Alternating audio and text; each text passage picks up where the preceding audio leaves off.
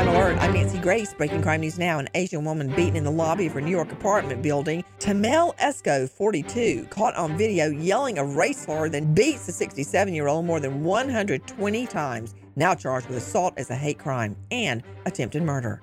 Target employees find surveillance video of Charlotte Fisher and John LaRose hiding until the store closes and filming themselves wandering around for a YouTube video. They're now charged with third degree criminal trespass. For this crime alert, I'm Nancy Grace. I'm Joseph Scott Morgan.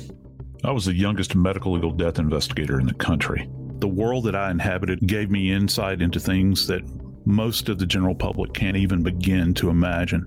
Always having to view the abnormal in the context of the normal, to make them make sense, if you will. When all is said and done, I was the voice of the dead. Listen to Body Bags with Joseph Scott Morgan on the iHeartRadio app, Apple Podcasts, or wherever you get your podcasts.